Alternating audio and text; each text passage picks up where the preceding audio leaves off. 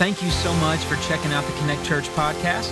We hope you're encouraged and inspired by this week's sermon. So let's jump right in and check out this week's message. How many of you are thankful for the very mercy of God? And it just it's so good not only to sing about, but to live and to know and experience. Welcome to Connect Church today. Uh, we are so glad that together we have the opportunity to make much of Jesus. So if you're visiting today, we are honored by your presence. Thanks for coming and worshiping with us today. But remember to this end, we meet together today to make much of Jesus. I'm going to tell you, um, just this past weekend, um, I am, this is my birthday month. And so at the end of the month, I make that transition from, from 30 to 40.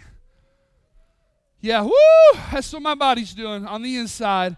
And so, and so Erin, uh, she uh, decided to surprise me uh, with a ski trip this weekend with my buddies. Now, mind you, the last time I went skiing was almost five years ago in Alaska. I, have skied my whole life. I love it.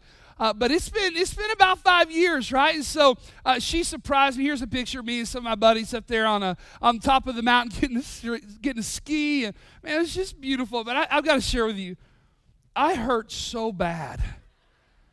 And, and so, and so it's hard for me to move. It's hard for me to do anything up here. I hurt so bad. And you know, I know she did it to surprise me.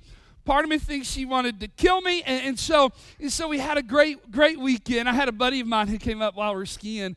He said, Hey, man, did you fall at all out there? I was like, Uh uh-uh. uh My body will not let me fall because it knows if I go down, I may never get back up, right? So, man, I choose life and I'm going to stay up on my skis, but maybe together uh, you and I can make it through the sermon today. So glad that you're here. Uh, we're going to continue on today in our Ask Me a Question series as we go to the Word of God and hear from the very, very heart of God. And here's the question that comes in today that we're going to unpack and answer today, and that is this Would a loving God send the man on the island? Who has never heard the name Jesus to hell? Would, would a loving God send a man on an island who's never heard the name Jesus to hell? This is a great question posed by uh, the Gospel Coalition as they call him the man on the island. Uh, maybe you've heard David Platt or other authors call this the, the innocent man in the African bush. But the question comes to us today Would a loving God send a innocent man who lives on an island who's never heard the name of Jesus, would a loving God send him to hell? Now, this man shows up in conversations more than you would think. Anytime a believer asserts that, that Jesus is the only way to God, that Jesus is the only way to heaven, that Jesus is the only way to salvation, this man on the island shows up quickly in that conversation. But what about him? What do you do with a guy like him? Now, I want, want you to mind something here. Just mind you, this is a this is a difficult conversation to have. But it is so necessary that we have these conversations in the church. Why? Because its implications are life changing. Absolutely, they matter. So we do is what Charles Spurgeon one time said. I love this quote from him. He said this Visit many good books, but live in the Bible. Isn't that good? Visit many good books, but live in the Bible. So today, we turn to the Word of God, the Bible, to answer this question. If you have your Bibles, open up to Romans chapter 1. Romans chapter 1. And as you head there, I'll tell you what we're going to do today is we are going to make the biblical case that there is one way and only one way to God, one way to heaven, and one way to salvation. That is faith in Christ and Christ alone. Faith in Christ and Christ alone. Now, such a stance stands in fierce opposition to Christian universalism. And that's that goes all the way back to a generation after Jesus and Origen in the third century. This idea that, hey, by the way, in the end, everybody gets saved. Well, our stance today stands in opposition to that. There's also just the secular universalism that says this that you know what? All ways lead to God. There are many ways to God, and yet the position we take today confronts that position and says that there cannot be truth even there. In fact, when I think of universalism, we, we realize this that it, it's not biblical, it's, it's not practical. In fact, it's more mystical and fanciful than it is anything else. And so we dive in today into a tough passage of Scripture that God is going to shed some great light on. Romans chapter 1. Watch this, it's spelled out here. You ready? That the wrath of God, the wrath of God Man, aren't you glad you start out a sermon that way? The wrath of God is being revealed from heaven against all the godlessness, the wickedness of people who suppress the truth. Watch this by their sin, by their very wickedness. Now, I want you to notice the word wrath. Can I just say this? Nobody likes that word. Just hearing it, we want to wish it away. We don't want to really talk about it anymore. We want to, can we move on from this subject, please? Wrath is not a discussion that you hear preached about. You're like, hey, sweetheart, hey, kids, let's get in the van. Let's go to the Golden Corral. Let's go celebrate God's wrath. Hey, nobody leaves church thinking that. But we must be careful today together to understand God's wrath biblically. God's wrath, by the way, doesn't refer to this uncontrollable anger that you and I are prone to from time to time. Rather, God's wrath is a controlled concentrated hostility and hatred towards sin. Unlike the anger we display at times, God's wrath is never stained, it's never corrupted by sin. You ready? God's wrath is, is holy, it's righteous, God's wrath is right. It's hard to even say that, isn't it?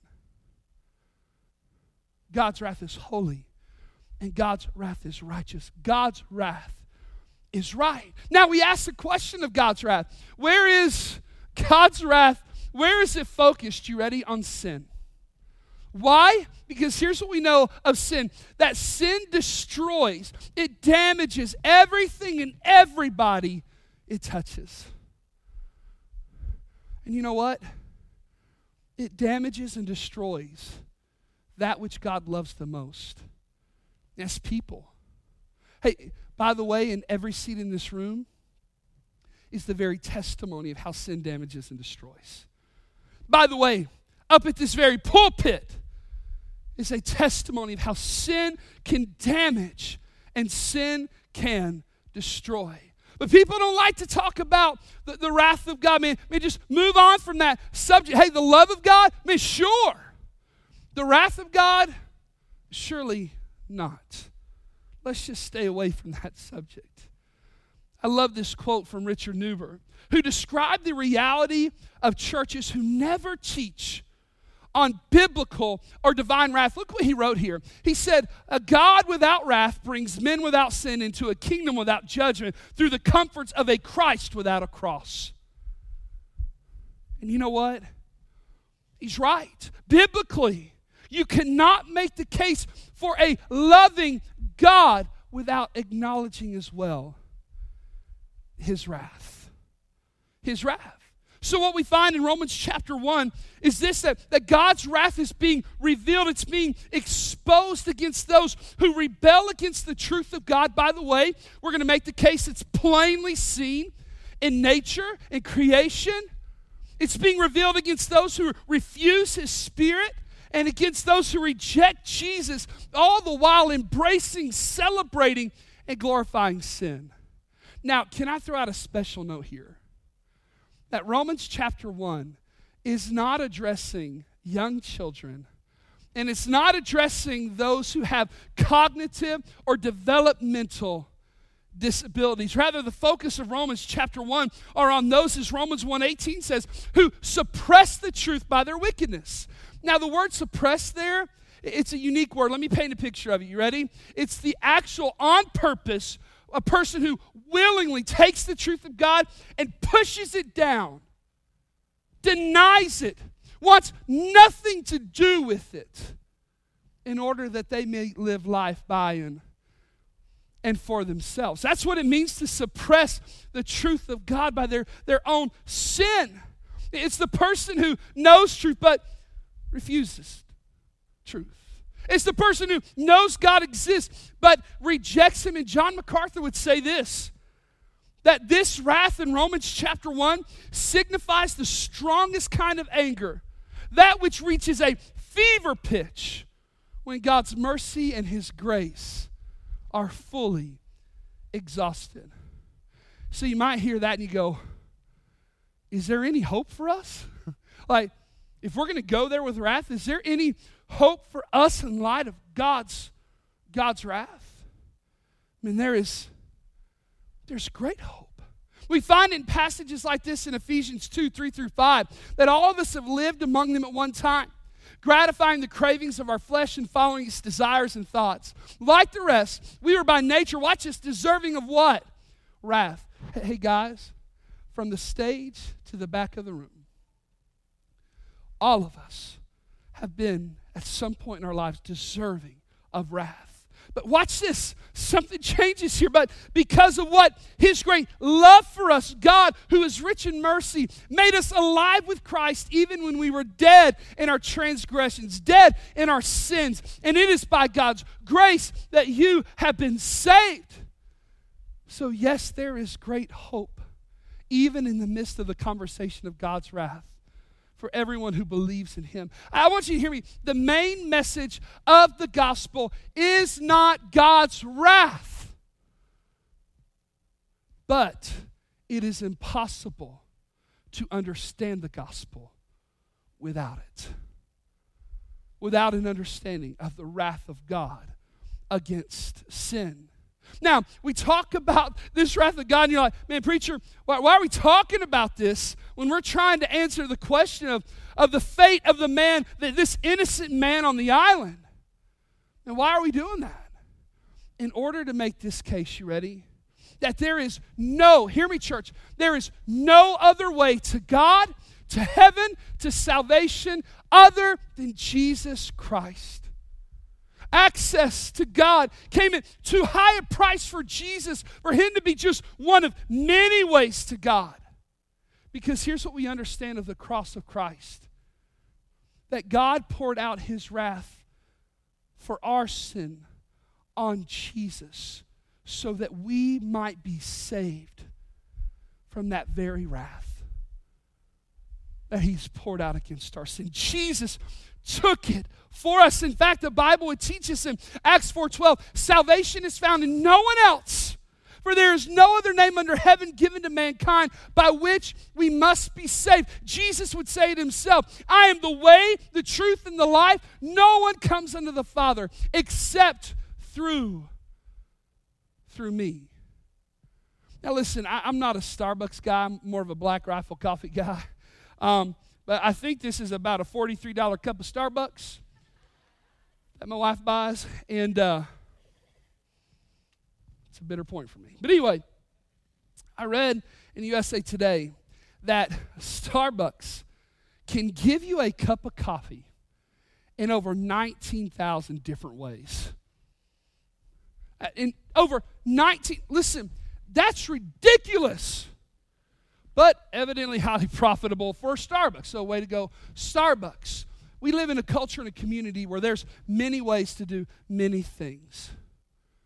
And so the message we preach today is confrontational even to culture. It's counterculture. Why?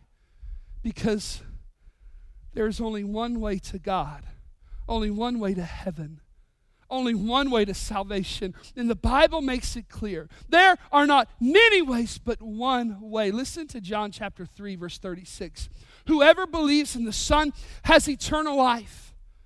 But whoever rejects the Son, now listen to these words, will not see life. For what happens? God's wrath remains. God's wrath remains on them. Let's go back to our text in Romans chapter 1. Head back there if you would. Watch this. So, we understand that God's wrath is being revealed against all those who suppress the truth by their wickedness. Watch this. How, how is it that way? Because since what may be known about God, watch this, is plain to them, even the innocent man on the island, it, it's plain to them because, watch this, God has made it plain to them. For since the creation of the world, God's invisible qualities, his, his eternal power, and divine nature have been clearly seen, being understood, watch this, from what has been made. Meaning this, that God has made it plain to all of us. We all can clearly see that through his creation, that the evidence of God and the truth of God has been revealed. So watch this. So that people are what? Without excuse. Does that mean the innocent man on the island may not be so innocent? Does that mean people who don't go to church are without excuse? Does it also mean that you and I are without excuse? You see, Romans chapter 1 teaches us that God, our Creator, has revealed Himself to us through His creation, what is seen and what is observed. This is called God's general or natural revelation. Consider this in the Psalms. I love this psalm. The heavens declare in Psalm 19 the glory of God. The skies proclaim the work of his hands. Day after day, they pour forth speech. Night after night, they reveal knowledge. Hey, don't you know that to be true? Y'all ever drive in off of Chapman Highway into Sevierville, and all of a sudden you, you top a hill and you see the mountains and all their beauty, in this little city of Sevierville sitting there with a courthouse in the middle. And, and you look at that and go, man, isn't he beautiful? Hey, do you ever wake up early enough for sunrise and see how God paints the sky and go, man, how could anybody ever? You, you ever watch a sunset, go down and see the beautiful colors that rise up on the horizon? Man, God's painted us another sky. You ever watch it just after it snows on the mountains? And you look off in the distance in those beautiful snow capped mountains. How about when you hold a child for the first time?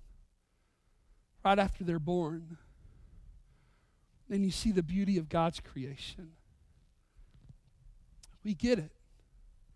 God has made himself known through creation. He has revealed His truth, His existence, and the extent of His power by what we can see. Therefore, Romans chapter 1, Paul, inspired by the Holy Spirit, would say this Therefore, no one has any excuse to deny the truth of God plainly seen by what his hand has made. One author put it this way, and I agree with them disbelief requires an act of rebellion against common sense.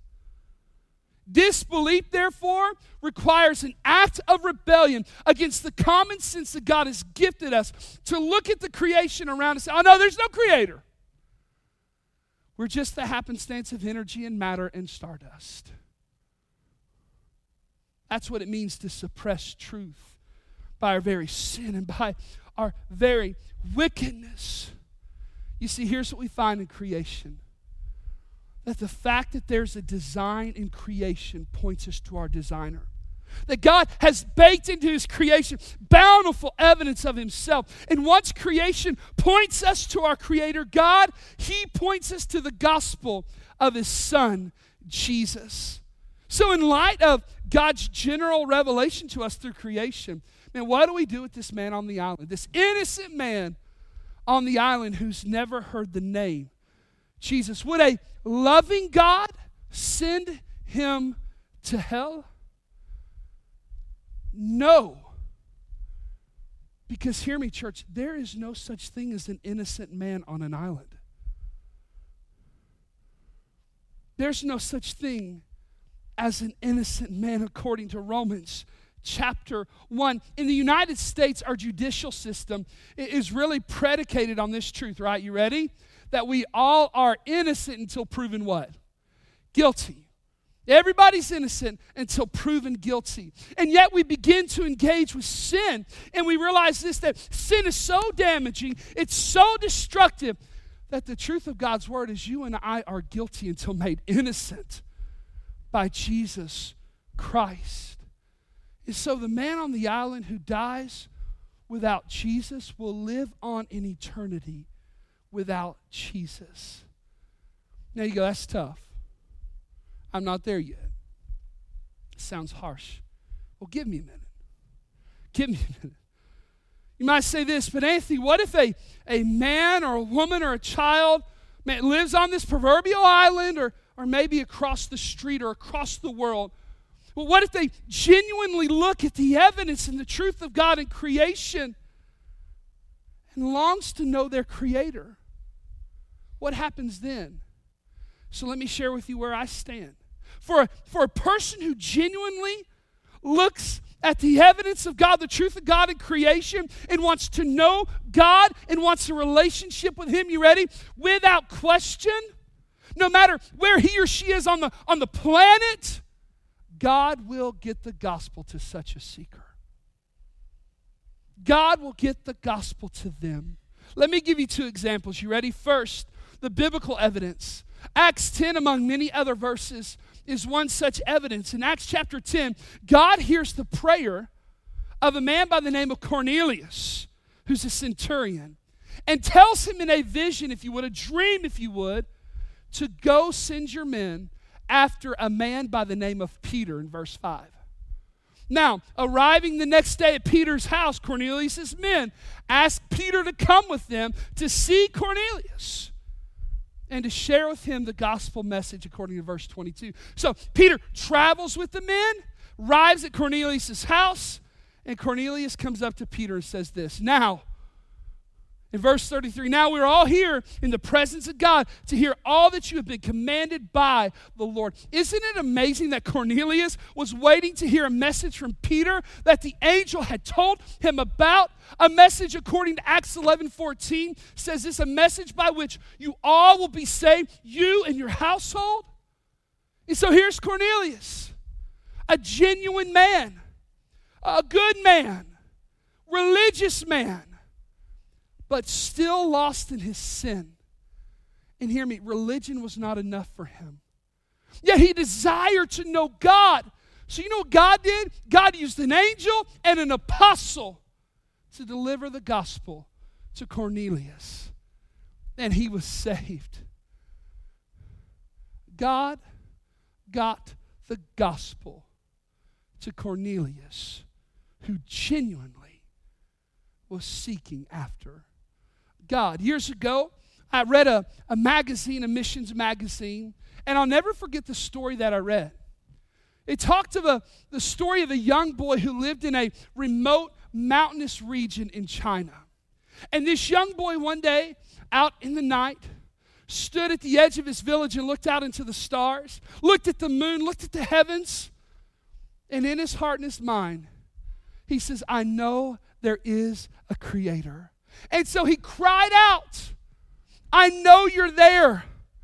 I know you exist. And this little boy begged of his creator, Would you just send someone to tell me your name? Well, let's fast forward about two decades, about 20 years. A missionary was nearing this remote mountainous village. He took the perilous trek to access a people he had never met, a people he did not know. When he got into the village, he recounts seeing a group of people, a young man and several others that had gathered with him. And, and there the missionary introduced himself and, and started sharing the gospel message with the people. To his surprise, a young man in that crowd quickly placed his faith and trust in Jesus.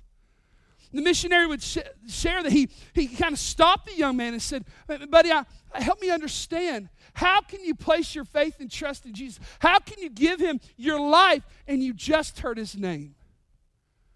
And I'll never forget what the missionary wrote. He said, And that young man, with tears that filled his eyes, replied to that missionary, I have known that He has existed since I was a little boy. And I have waited for some 20 years for someone to come and to tell me His name. And you did that today. You see, God got the gospel to a young, a young boy who sought just to know to know his name. So, hey, hear me. Yes, God uses dreams and visions. We see that with every man, woman, or child on the island, across the street, or across the world. God will use whatever it takes to get them the gospel. We know that Paul had dreams and visions. One sent him to Macedonia in Acts chapter 16, another encouraged him to stay and to preach the gospel in Corinth in Acts chapter 18. In fact, I was reading through a mission magazine and I came across a report that here recently, out of 600 Muslims who were saved, 25% of them experienced a dream that led to their conversion. God is using dreams and visions as a vehicle for the gospel to be made known to this very day. And yes, God can use even angels to bring lost people in contact with the gospel, just like He did in Acts chapter 10 with Cornelius. But I want you to hear me, church. God's favorite means, God's most effective means of bringing the gospel to a man or woman or child on an island, across the street, or across the world is through his church, is through you and, and through me. Hey, remember when I speak of church, we're not talking building, we're talking a body. We're not talking about programs, we're talking about people. We're not talking about organization, we're talking about an organism made alive in Jesus Christ. That's his favorite means, that's his most efficient means. And so here is the beginning of a movement. The beginning moment of a movement as Jesus mobilizes his church to reach all people with the gospel. Hey, not just the man on the island, but the men, women, and children who live across the street and across the world. You ready? After Jesus died on the cross, rose from the grave, he met with his boys, his disciples, and he said this All authority on heaven and on earth has been given me. Therefore, go and make disciples of all nations, baptizing them in the name of the Father and of the Son and of the Holy Spirit, teaching them to obey everything I have commanded you. Can I ask you a question, church? Are you a part of the Great Commission movement? Are, are you mobilized as you sit where you are today to take the gospel to the man on the island, the men, women, and children who live across the street or across the world? At some point, as a believer, you have to stop buying into the lie that this passage here is for someone else somewhere else.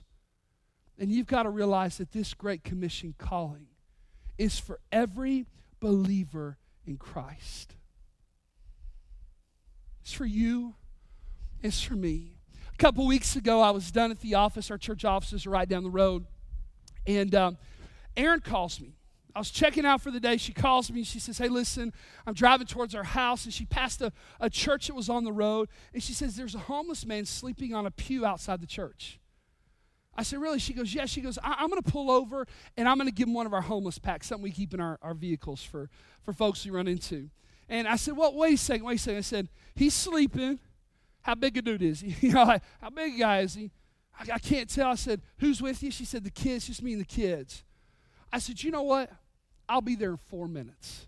Just hold off for a sec. So I drive down to her, and, and there's a man asleep. I said, You know what, Erin, why don't you guys stay in the van? Y'all pray. I'll go up and talk to him. I, I don't know why he's sleeping. I can't size him up, so let, let me just go over there and talk to him. And so I walked up to the piano. Dude, you still alive?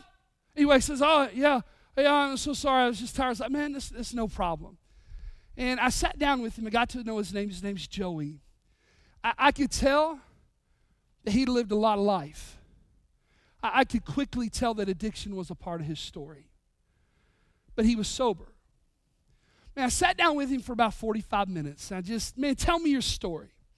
And, uh, and so he told me his story, and, and I was able to uh, kind of enter, we find the broken places and interject the gospel with him. And, and I just shared the gospel with him. I said, Well, you came to a church to fall asleep. Are you a believer, or is this just convenience? And he's like, Well, you know, I, I guess I believe there's a God. Maybe I do. And, but I try to be a good person, a moral person. I try to good, do good things so that I'll make it one day. I said, How's it going? He said, Not so good. I said, Yeah, me either. I said, The truth is, is you can't good yourself into heaven. Only Jesus was good enough to get us to heaven. I shared the gospel. We looked at the mountains that were right there in front of us. I said, Man, look how good God is in His creation. By the way, man, God loved and created you. You're His. And He loves you, and He so much so that He sent a, a believer here to you. By the way, I checked out already that day for being a pastor. He's just a follower of Jesus on the way home. I sat down there with him, and Erin caught this picture. By the way, I love my wife. She's in her minivan, she's praying, she's taking a picture, and she's got a hold of a pistol, all in one shot. It's unbelievable. She, she'd be ready if that guy tried to hurt me. This picture I here shortly after I said, Joey, shared the gospel with us. Joey, would you, would you like to give your heart and your life to Jesus? He began to weep. And he said, Yes. You can't see it from this picture because of how grainy it is. But right now, he is weeping out loud and crying out for Jesus to save him. And I got to thinking, you know, God didn't call me that day to reach a man on an island. Rather, to reach a man sitting on a church pew. And to take time out of a busy day just to share the gospel with him, to get to know his name, and guess what? To tell him Jesus' name, to tell him how much he loved him, tell him of the cross, an empty tomb. When are we going to stop buying into the lie that the Great Commission is for someone else, somewhere else, and realize that there are so many Joeys out there just waiting for you to pull your truck over and share the gospel with them? You say, Anthony, what's at stake? What, is it? Why, why do we need to embrace this great commission calling? Because I want you to hear me. There are a lot of men, a lot of women, a lot of children, a lot of Joeys on islands and across the street and across the world. In fact, the Joshua Project, who tracks people groups, says this that in the world there are 17,400 people groups. Of those, 7,400 or 42.5% of them are categorized as unreached, meaning this they don't have ready access like we do to the gospel of Jesus Christ. Many of those have not even heard his name. Guys, that represents 3,233 million people or 41.6% of the world's population. You ready? That are living on that island we're talking about. Men and women and children who don't know his name, who don't have Jesus. Let, us bring that to our little Bible Belt community here in Sevier County. That if statistics hold true for our areas, they do nationwide. 75,000 people are nobody's church today. In good old Sevier County. Many of which are living every day and they're living their lives without Jesus. Now, some of y'all at home going, Man, I was just sick today. I promise I love it. We're not talking about you. But so many, so many men and women and children across the street from us without Jesus. Is God going to have to resort to dreams? Is He going to have to send angels? Is He going to have to give visions? Because you and I are unwilling, are unwilling to love people enough to tell them about Jesus. I'm going to tell you something. I, I don't want God to have to resort to any dream, any vision, any angels, send me. Send me to the man on the island, man across the street, across the world. I want him. I want to share Jesus with them. I want to close with this. On May 20th in the year 2000, John Piper, an older man with crazy hair and a meek voice, stood on a cool and foggy Memphis morning before 40,000 college, young, adult age students. Stood before him.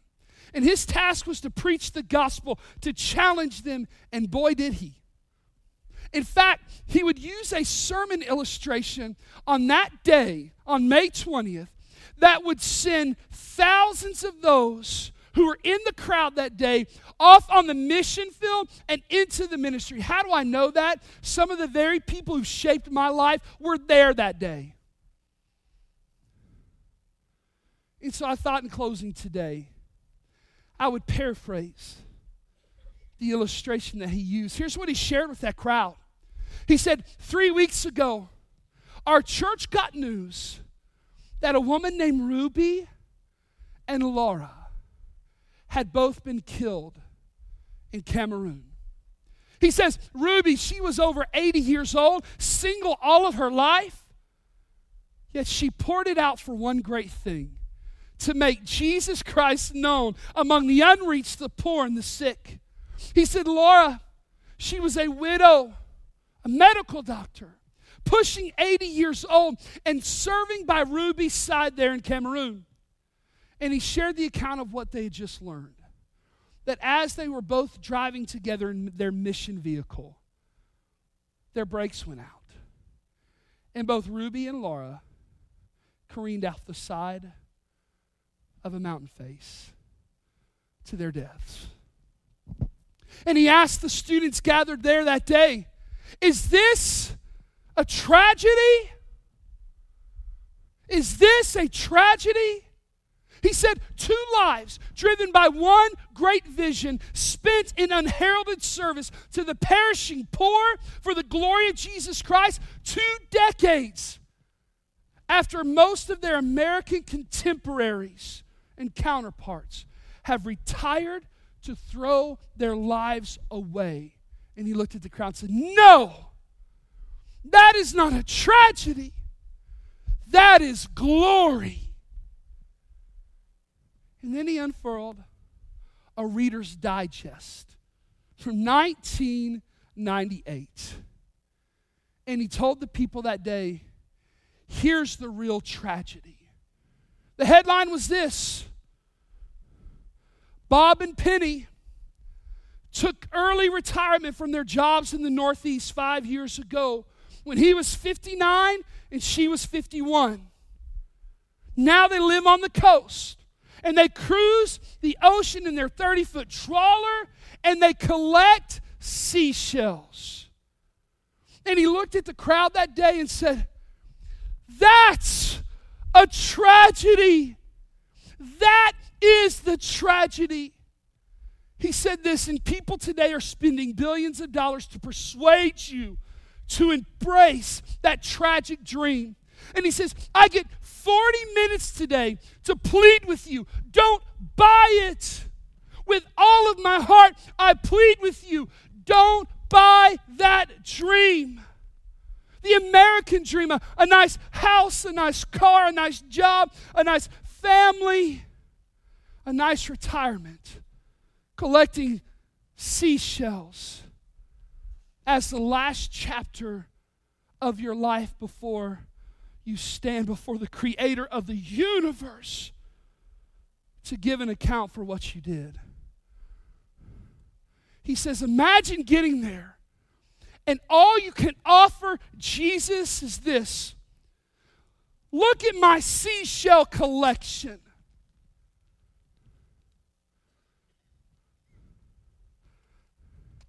Jesus, look at my seashell collection. And then he looked at the crowd of those tens of thousands of students and said this with every bit of passion he could muster Don't waste your life. Don't waste your life. And thousands of those students left those fields in Memphis and went on to serve Christ on the mission field and in ministry in churches all across this nation. Unwilling to waste their, their lives. I want you to hear me, church. There is nothing wrong with retirement. I hope to retire at 41, right? Like, there's nothing wrong with retirement. There's nothing wrong with beaches and boats. And there's nothing wrong with seashell collections. What happens is when you and I have taken this life that God has gifted us and we forget about the fact that there are still men and women and children on an island across the street and across the world who don't have Jesus. And it's this understanding that maybe, just maybe, when our life is done and we stand before Jesus, maybe we can offer Him more than just seashells with our lives. I would dare say I didn't even mention this in the first service, but not many of you are Christian universalists. Meaning, on doctrine, we would agree that Jesus is the only way. But I would dare say the majority of us are practical universalists. Meaning, this that we go on and live our lives as if everybody's going to be okay and they're going to make it anyway. Don't waste your life. I, I oftentimes, I oftentimes think of the day I get to meet Jesus. The day that I close my eyes in death here on this life and I get to meet him. The older I get, the more excited I really am about that day. I try to rehearse in my mind sometimes what I'll say to him. I just can't wait. I got to thinking this week after this illustration, I thought, what is it that I could offer Jesus with my life? More than just seashells. What is it that would bring honor and glory to his name and